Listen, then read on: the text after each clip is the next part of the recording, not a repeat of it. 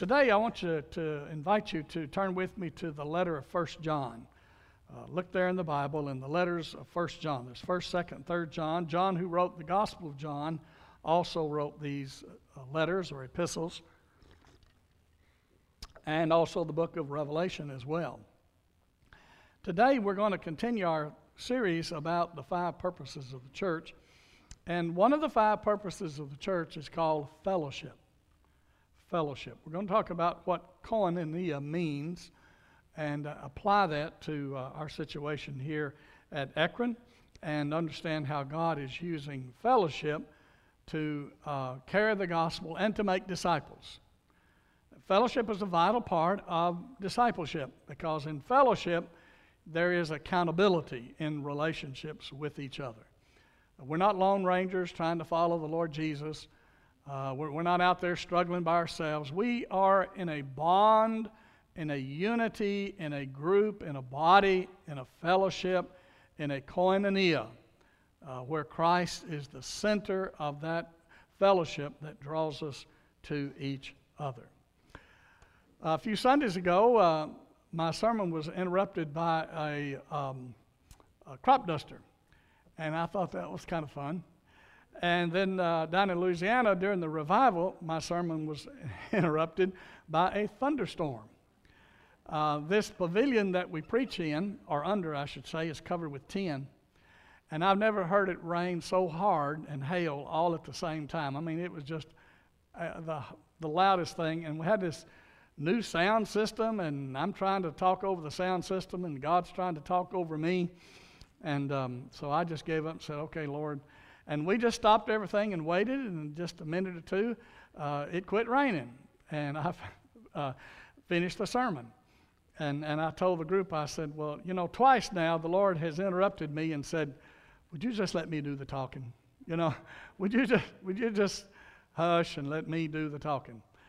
Because it truly is an experience of the Holy Spirit when we are together in God's Word. Remember, it is the Spirit of God that has inspired the Word of God, which speaks to the people of God. And so, as we begin with prayer, we begin by understanding that our relationship with the Lord is through the power of the Spirit and through the exercise of prayer. And we don't just pray and then have a sermon. Uh, that dialogue and conversation with God continues in fellowship with His Spirit. So I invite you to pray with me as we begin. Our Father and our God, we thank you and praise you for your Holy Spirit that just takes over, and we just have to be quiet sometimes and listen. Be still and know that thou art God. In the next few moments, I pray, Lord, that you will give us fresh understanding in what it means to be in fellowship with you and in fellowship with each other. As together we are serving the cause of Christ that brings unity in the body of Christ. We pray this all in the name of Jesus, the head of the church, our Savior and our Lord. Amen and amen. All right, we are in the epistles of John, First John, right there before you get to Revelation. You'll find First and Second and Third John, and we're going to read from this first letter. Now, it's important to understand as we move into this passage that the scriptures that we have are about Jesus. The people whom God used to compose these scriptures were people who were with Jesus. That's what makes this book so creditable, so reliable. Uh, it's not a book that just fell down from heaven in a cave somewhere and somebody transcribed it. That's the case for the Book of Mormon. It's not like the uh, Koran that is considered so holy that uh, a wrapper has to be covered around it in order to keep it from being defiled if an infidel like myself were to absolutely touch it. I know in the military we had to order all kinds of religious literature, and when the Korans uh, were shipped in, they were covered in cellophane, but you could not touch them because an infidel like myself would defame it, and so it would have to be destroyed. That kind of magical mystery covering there creates a mystery about the Scriptures. But it is not the Word of God. The Word of God that comes to us is historical, it is for real. This Word of God that comes to us is documented by the presence and person of Jesus Christ. One of the many qualifications for those writings, and there were many gospels that were written, some of you have heard about on the news, like the Gospel of Thomas and other gospels that were written. There were over a hundred gospels uh, that were written. And out of those, the church had to decide which is inspired of God. Well, one of the criteria for the gospel to be in our canon was that the author was with Jesus. The author was one of the apostles, someone who'd been with the Lord and had been taught by the Lord. Now, John, the writer of these letters and the writer of 1 John, was certainly with Jesus as an apostle. The other author that we have in the New Testament who was with Jesus and was taught by Jesus is the Apostle Paul. Jesus appeared to Paul. Paul's life was dramatically changed on the road to um, Damascus, and uh, he was taught by the Lord Jesus for a number of years. And you'll find what Jesus taught the Apostle Paul is the same things that Jesus taught the writers or the authors of the Gospels. When you consider the Gospels, you consider how they are alike and how they're different. And one of the reasons that the Gospels are so authentic and genuine is that they are different. You say, well, shouldn't they all be exactly the same? Well, if they were, you would caution to think that one person might have written the whole thing. But they were written by many people. And uh, when you look at the Gospel of Matthew, uh, you have the prophecy of the coming of Jesus, and then you have the narrative of Christ with us, and then you have the teachings of Jesus. Uh, you have his baptism, his teachings, and then his ministry, and many, many, many of the miracles of Jesus. And then you have the death, the burial, and the resurrection of Christ. When you look to the Gospel of Mark, he doesn't talk about the prediction of the coming of Jesus. Mark begins with the ministry of Jesus. It's like boots on the field. And Mark covers the ministry of Jesus, the baptism of Jesus, the miracles of Jesus, and then the death, the burial, and the resurrection of Christ. When you go to Luke, it's kind of like Matthew.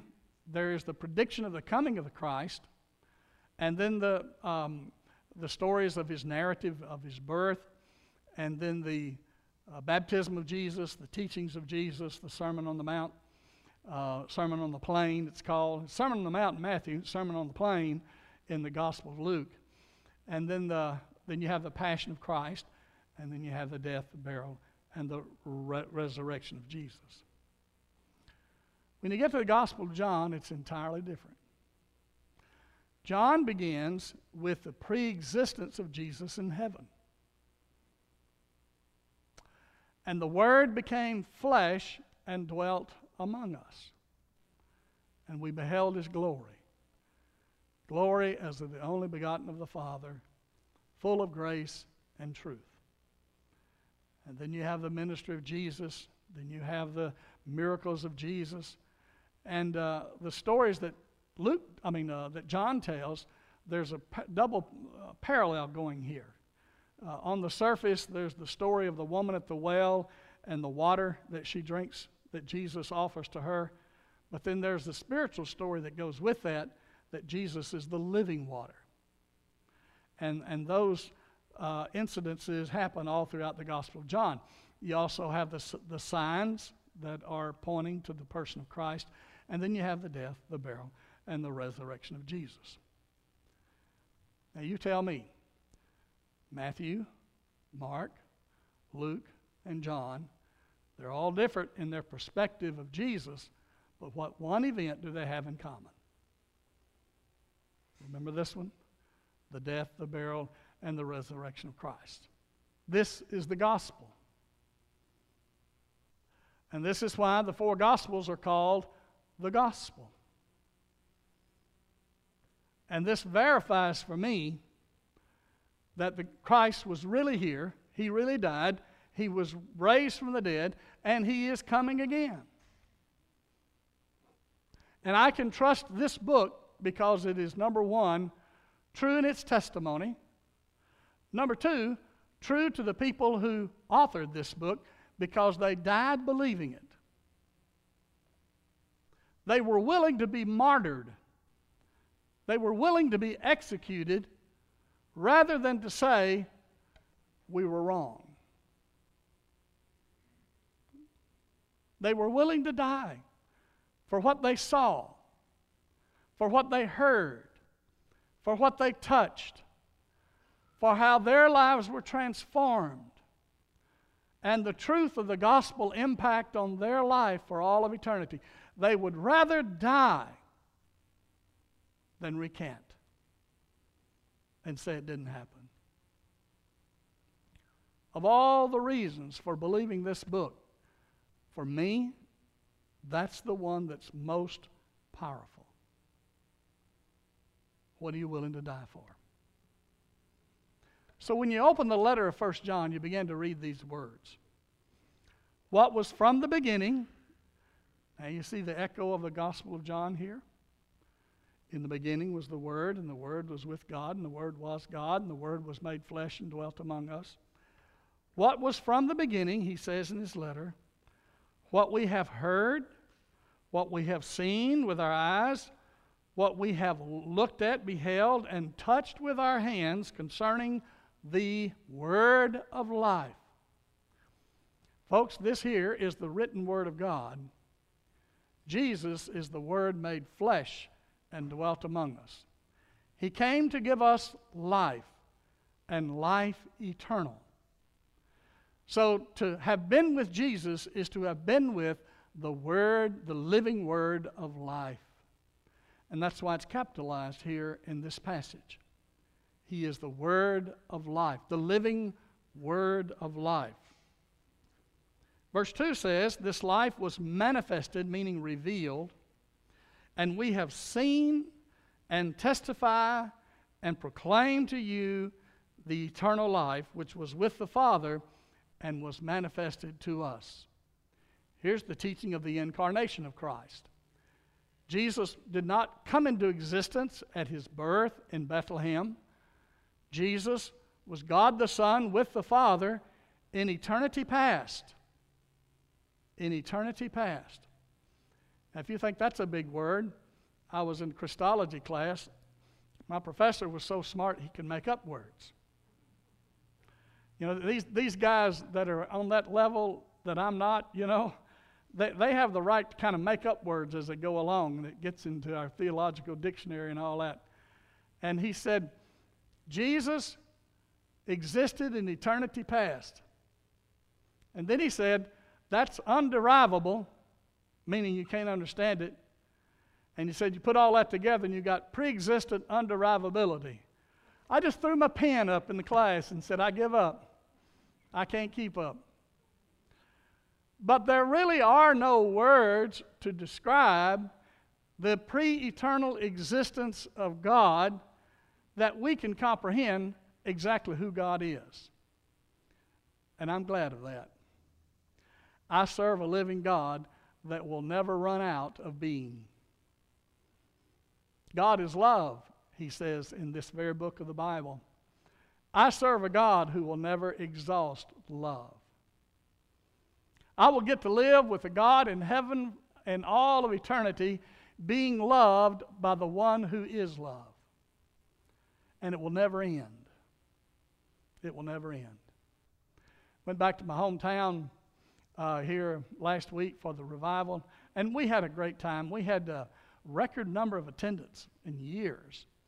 Um, to have 85 people come out and sit on those old benches and sawdust ground and sit outside and it's hot and rainy and all muggy and all that and fight mosquitoes, that, that's pretty, that's pretty um, strong crowd. I mean, th- these people are tough. They came, 85 of them. The next night had 65. And uh, we just had a great time. But the sad note is the little hometown where I went to, the industry is leaving. It's kind of like eastern Kentucky in the towns where the coal has been mined and there's nothing left. In this little town, the trees have been cut down, and you can see for miles and miles and miles across there. By the way, the deer hunting is excellent, but, uh, but the timber's gone. And uh, the plywood mills now gone. The lumber mills now are gone. And the jobs are gone. And where you have unemployment, what do you have high that's high? Low, low employment yields high what? Low employment yields high what? Crime.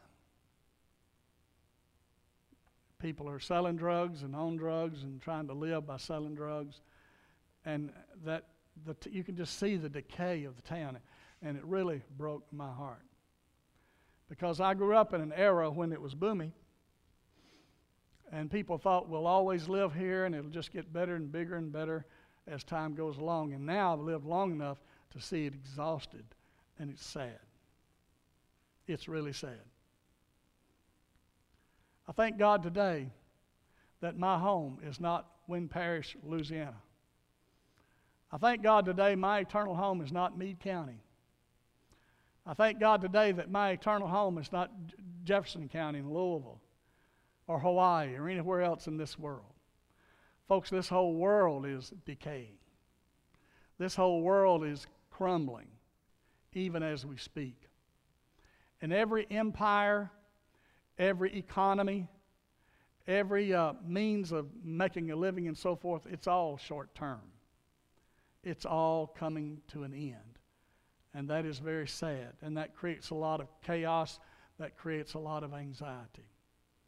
But in place of that, I have been promised a home in God's holy heaven. My body is decaying as I speak to you right now. I'm getting older by the day. And the people I went back to see and went to high school, they're really old. I mean, they are old. I look at them and I think, have you looked in the mirror lately? You're old. What's happened to you?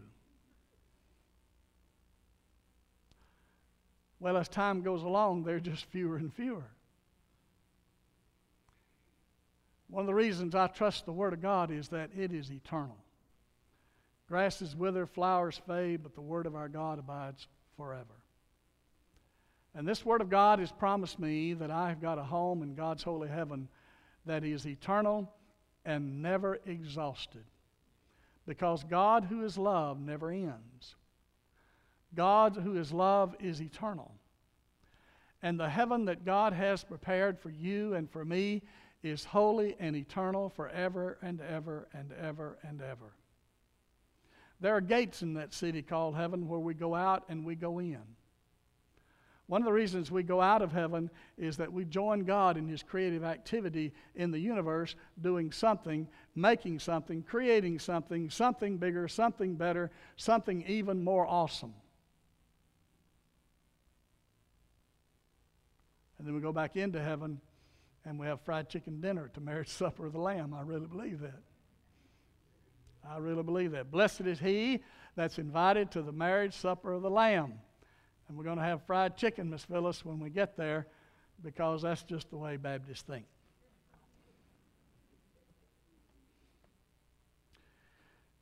So we don't have to consider Jesus as something forgotten and past. Jesus is someone who exists for eternity and is coming again. Now, listen to this and hang on to this. This will really help you. The future that God wants for you is coming to you. Every day, that future is a little closer to you than it was yesterday. We think of the future as something we plan for and we put on a calendar and we calculate we're going to do this and we're going to do that and we'll go here and we go there. But in God's kingdom, His future is coming to us. His preferred future for us is life everlasting in His holy heaven. And it's coming to us in the person of Jesus Christ. Now, the question he raises here is the question that you need to ask yourself Do you know this Jesus? Or is he still a stranger? Is he still someone on the pages of history, or is he someone that's personal in your life? Do you know this Jesus? If you don't know this Jesus, then you're not following and walking after him. One of the signs of an unbeliever that is often used to miscalculate whether or not you're a disciple is that we do our own thing. We pray to God to give us more stuff. We pray to God to give us more success. I'm a believer in the scripture. I am what it says I am. I have what it says I have. And so if I believe hard enough, I'll have everything I want in this life. That's so often the label of what it means to be a disciple and a believer in Jesus Christ. But the scripture is very clear that Jesus is a person. He is the Son of God who came from heaven to earth. He lived among us. He died for our sins on that cross and he was raised from the dead by the power of God. He ascended into heaven and he is coming back. Will you know him when he returns? There is some rumbling taking place in our world right now. I don't mean rumors, I mean rumblings. There are economic rumblings, there are government powers that are shifting. Uh, there is a rumbling of climate change, and cities are beginning to calculate how they will face a future underwater. I mean, our world is changing that quickly. I sense and I feel that rumbling. The Apostle Paul called it groaning. Creation is groaning, a kind of aching, a kind of groaning. It can't continue uh, to flourish under the, under the, um, the harassment and the abuse that we are uh, giving out to the world that God made. We're no longer partners with God. We are trying to receive presents from God all the time. We want God to be Santa Claus and give us everything that we want in our life. And God is speaking to us in our age and our time, saying, It won't be long until Jesus comes again. Will you know him when he comes? Now, you will not read about it in the newspaper. It will not be on CNN. Fox News will not carry it. NBC, CBS, and ABC will not uh, broadcast the second coming of Christ. It will happen in a moment, in the twinkling of an eye, at the last trumpet, and the trumpet will blow, and the dead in Christ will be raised, and these tombs where the bodies have been buried, even the sea where the ashes have been spread, resurrection bodies will ascend from those tombs, and we will be gathered together in God's holy heaven. We will face a judgment. It's appointed unto man once to die, the Bible says, and after death, the judgment. And this judgment is going to be either the great white, great white throne judgment, where the books are open, and if your name's not found in the Lamb's book of life, you will spend eternity in a place called death and hell. The other judgment is the judgment seat of Christ. And those of us who believe in Jesus will stand at that judgment bar. Jesus will be there as our attorney. And when God asks me, How do you plead? I'll say guilty. And Jesus say, No, no, not guilty. Not guilty. Well done, thou good and faithful servant. Enter into the kingdom that I have promised for you. So, which will you hear when that day comes? Depart from me, I never knew you, or well done, my good and faithful servant. Those who are faithful disciples of the Lord Jesus Christ will hear the latter. Well done, my good and faithful servant. That's where the future's going to. That's the future for all of us. And that's why he writes in this passage of Scripture about fellowship. Which fellowship are you in? What is fellowship? The word is koinonia. And it means, if we could translate it in Baptist terms, everybody in the boat rowing in the same direction. That's what fellowship really is all about. Fellowship is not about uniformity.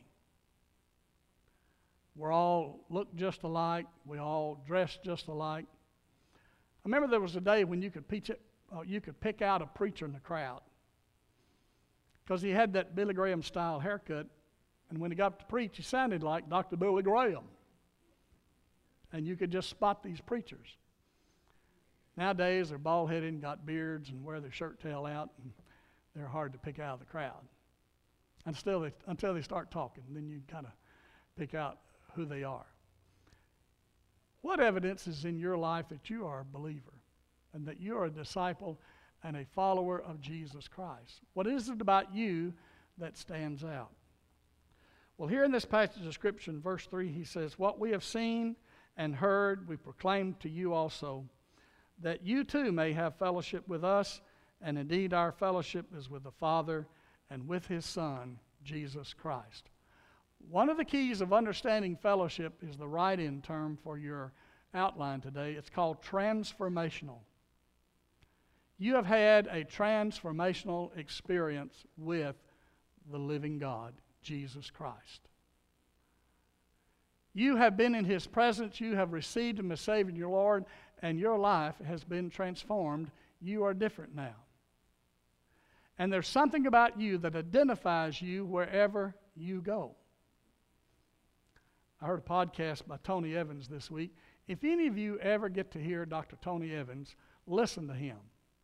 Lifeway really loves Dr. Tony Evans, but he was talking about the time that he was a chaplain for the Dallas Cowboys. He said uh, those were the days they were winning. He said he noticed out on the field there were two teams, two opposing teams each of them had a different colored jersey and a different colored helmet. He said these two opposing teams were at odds with each other, and there was a battle and a conflict on the, quote, gridiron. That's why it's called a gridiron. And they both wanted the same goal, they wanted the same ball, and they both wanted to score, but it looked like neither one of them could, could do, do that. However, he said there was a third uh, team on the field. The third team on the field were the referees. He said these referees were on the field uh, at the authority of the National Football League. Their headquarters were not in Tampa, their headquarters was not in Dallas, their headquarters was uh, in New York City. They were bought and paid for by the NFL and they were accountable to the NFL to call that football game. He said you could identify these referees on the field. They wore these white and black striped jerseys, and they had a whistle in their mouth, and had a flag in their pocket. And he said, no matter what was taking place on the field between these two opposing teams, the final authority was the referee. Jesus said to you and me, You are the fellowship of people that I'm sending to go and make disciples. All authority, just like the referee's authority was from Hyde Park in New York City, our authority is from the living Jesus Christ to go into all the world and make disciples. You can't make a disciple until you first become a disciple. That's the transformation that I'm talking about here. And the only way to receive that kind of transformation is number one, admit that you've sinned and fallen short of the glory of God. That's not real hard to do. We all know we're sinners. The hardest part to do is to admit that we are. We've been playing this game that we don't want others to think that we're really that bad. We haven't really, you know, um, jumped the line ahead of the, uh, the snap of the ball. That wasn't me.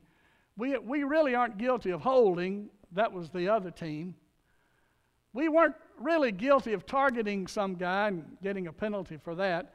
We really weren't guilty of interference or some other that that was some other guy or the referee made a mistake. No, the truth is we have all done something wrong. And if you've broken one of the Ten Commandments, you've broken all of them. We are guilty of all of them. And what stands over us for those who are guilty of that sin is the um, day of accountability called Judgment Day, where if your name is not found in the Lamb's Book of Life, you will be cast into outer darkness. And so, the fellowship of those that are on the field that have the authority to call this game, we call referees. And they go by a book, a particular book.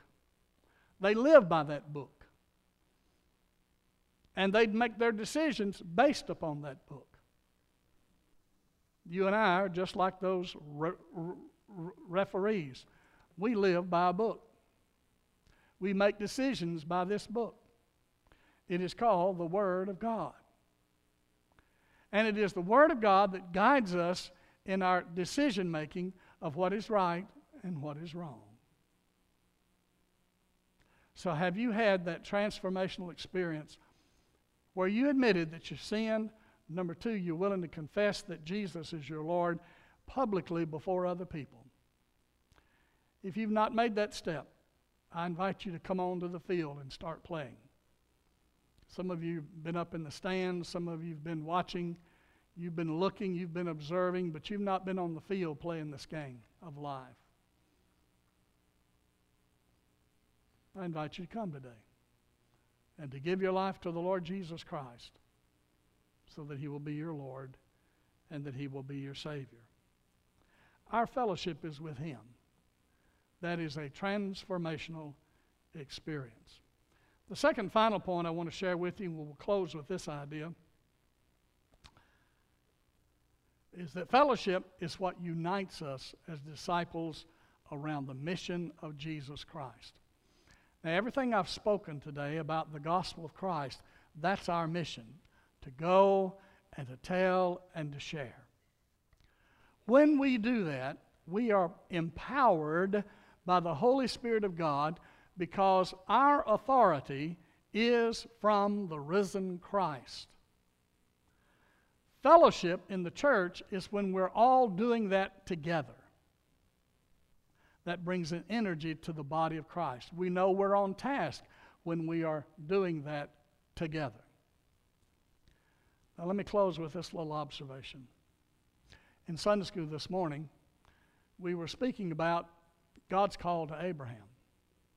And God made a promise to Abraham. He said, Abraham, over there, about 400 miles from where you live, there is a piece of land. That's your target. And I'm going to lead you in that direction. And uh, when you get where I want you to be, I'll let you know. But for right now, you just go that way. And the Bible says Abraham collected his family and collected his stuff, uh, and off they went with Lot, his, uh, his uh, n- nephew. And so they went until they found that appointed place. Same is true in the Exodus. God told the people of Israel, I've got a place designated for you. Come follow me, and I'll take you there. And they went to that place. They wandered 40 years in the wilderness because of their rebellion. They finally learned how to listen to God. And when they finally learned how to listen to God, they were able to enter the promised land under their new leader, Joshua, instead of Moses. Now, those are all models of church growth that we have tried to emulate in our modern times. We've also used those to grow industry and business. Here's your goal. This is where you're going. Let's all get on board and go that way, and we call that fellowship. But in the New Testament, it's quite different. In the New Testament, it requires a lot more personal discipleship and fellowship and struggle with the Holy Spirit of God. Peter is our example. The Lord told Peter in a dream, Peter had been under the Old Testament law, living under the Old Testament law, and he believed that uh, the chosen people of God were the Jews, not the Gentiles. And God appeared to Peter in a dream, and he said, Peter, here's some unclean things. I want you to eat it. Peter said, No, I don't eat unclean stuff. Well, that was one of the laws. I'm a Jew, I'm not a Gentile. Gentile eat, eat unclean. God says, I want you to identify with the Gentiles. No, I'm not going to do it. Three times God had this dream recur with uh, the Apostle Peter, and uh, finally Peter gave in and said, Okay, I'll do what you want me to do. So Peter goes and visits a guy named Cornelius. And when he got to Cornelius, Cornelius said, We've been praying for you to come and share with us the gospel. And Peter said, Yeah, and I, I just could hardly wait to get here not. He was drugged by the Holy Spirit to go visit Cornelius. And God has dragged some of you into service and ministry as well, kicking and screaming.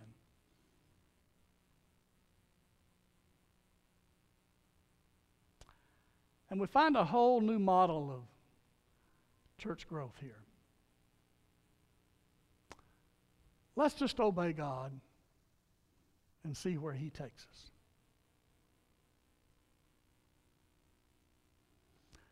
We can draw on the board one, two, three, four, five wishes, things we'd like to see happen. And we can say, that's the promised land, that's where we're going. Let's do that. Well, what's it going to take to do that?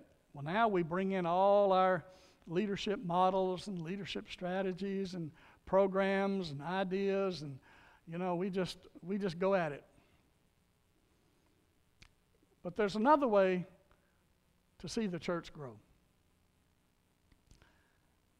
Let's let go of our prejudices. Let's let go of our previous notions. Let's let the future be an open book. Let's obey god. And then see where He takes us.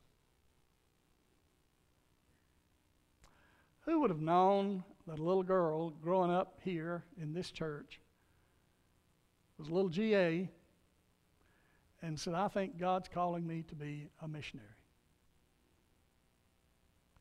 And from this church, having said yes to God, he took her with her family now serving on the foreign mission field.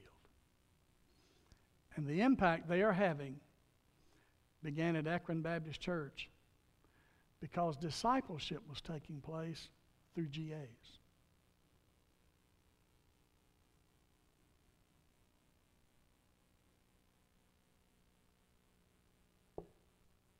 Had nothing to do with the building, had nothing to do with budgets, didn't have anything to do with who the pastor was. just faithful leaders who said, I'm going to disciple these students and help them figure out what does God want us to do and let them go do that. And now they represent the kingdom of God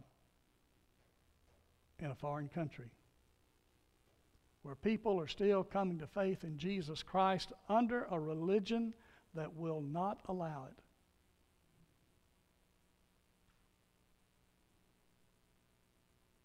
Folks, that's our future. That's why discipleship is so important. And when we find fellowship together, serving the Lord with that kind of focus and commitment, we can't even begin to write down one, two, or three of what God's going to do. We just hold on for what God's going to do next. And we just relish and celebrate the activity of God. Because as he took Peter to Cornelius, and that's all he told him, that's all he showed him. But because Peter obeyed, God opened the door to the gospel. The gospel went from Jerusalem to Greece, from Greece to Rome, from Rome to Spain, from Spain to Germany, from Germany to England, and from England through the Great Awakening to the Americas. Charleston, South Carolina was where the Great Awakening started in our country here. And it continues eastward, and now the gospel is flourishing south of the equator and east of Hawaii. That's where the gospel revivals are being held. Our role for the future is back to the basics finding fellowship in discipleship. Will you bow with me as we pray? Father, we thank you for the call to be your disciples. We thank you for the opportunity that investment in other people and walking together in accountability with each other, what all of that is going to bring. It's a beautiful future. It requires us to be patient, it requires us to be open ended and flexible.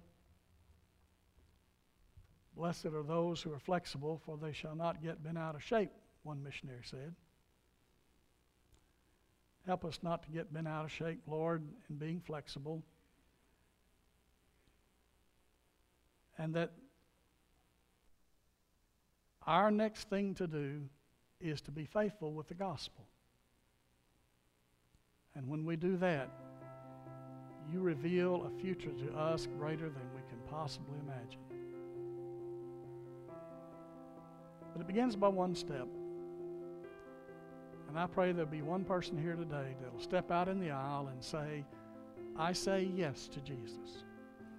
I'm not going to say no anymore. I'm going to say yes to Jesus today and go where He takes me. In Christ's name we pray. Amen. You've been listening to the Sunday morning worship service of the Ekron Baptist Church. You too can accept the eternal life offered by Jesus Christ. First, admit that you are a sinner. Then believe that Jesus Christ can forgive you of your sins and ask Him to come into your heart and change your life. Then confess your faith in Jesus Christ as your Savior and Lord. If you've made this decision today, write to us at the Ekron Baptist Church, 2775 Hayesville Road, Ekron, Kentucky 40117. If you're looking for a church home, we invite you to be a part of our growing family with programs and Bible studies for all ages. Join us next Sunday at 11 a.m. for morning worship from the Ekron Baptist Church. Until that time, may God bless.